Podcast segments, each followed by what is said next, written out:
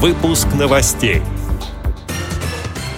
Волонтеры Северного Кавказа объединились для помощи людям с инвалидностью. В Минздраве назвали регионы с плохим зрением. В Благовещенске пройдет общегородской фестиваль «Благофест».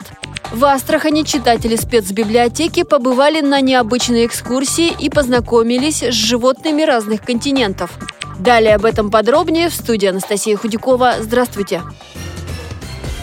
В Ессентуках появилась новая организация – волонтерское инклюзивное движение Северо-Кавказского федерального округа. Оно объединит усилия добровольцев для работы над проектами и в первую очередь для помощи людям с инвалидностью. К этой команде уже присоединились Карачаево-Черкесия, Кабардино-Балкария, налаживаются контакты с волонтерами Чечни. Председатель новой инклюзивной организации и мастер производственного обучения Ессентукского центра реабилитации Олег Копосов рассказал подробности. В течение года мы работали с э, волонтерскими движениями, с организациями, проводили мероприятия э, для людей с ограниченными возможностями. Это и зрение, и другие э, ОВЗ. Вот посмотрели, что все это получается, и решили объединить вот эти все движения в одно. То есть и назвать его волонтерским инклюзивным движением. Волонтеры-медики, волонтеры культуры, волонтеры учебных заведений. Сейчас ждем ответа от Минюст полгода мы планируем вот так вот поработать, да, э, рассказать о себе, проводить какие-то форумы, мастер-классы, что касаемо инклюзии. Ну а дальше по запросам. В рамках презентации волонтерского инклюзивного движения состоялась экскурсия в Ставропольскую спецбиблиотеку на выставку достопримечательностей Кавказских минеральных вод.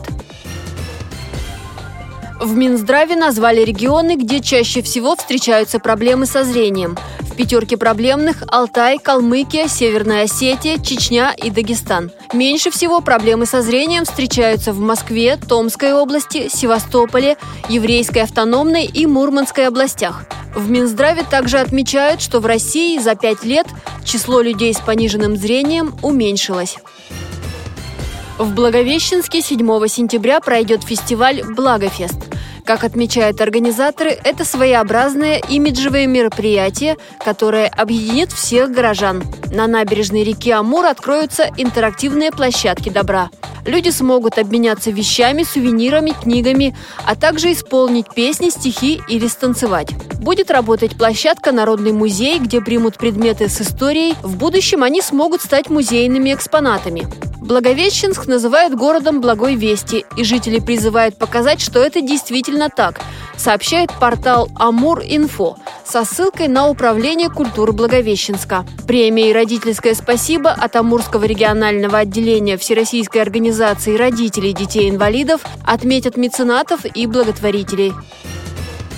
В Астрахани для детей и их родителей, читателей библиотеки для инвалидов по зрению, организовали экскурсию в зоопарк «Баба Фрося». Ее провели в рамках проекта «Инватуризм». Гости познакомились с животными разных континентов. Здесь обитают верблюд, обезьяны, большая ящерица, белка, питон, страусы и не только. Посетители наблюдали за ними, гладили, разговаривали и кормили с рук. Все получили огромную радость от общения с питомцами зоопарка. Погода была очень жаркой, и желающие могли поплавать в открытом бассейне. Название этого места отдыха говорит за себя. У бабы Фроси было настолько хорошо и интересно, что не хотелось оттуда уезжать. Поделились впечатлениями участники.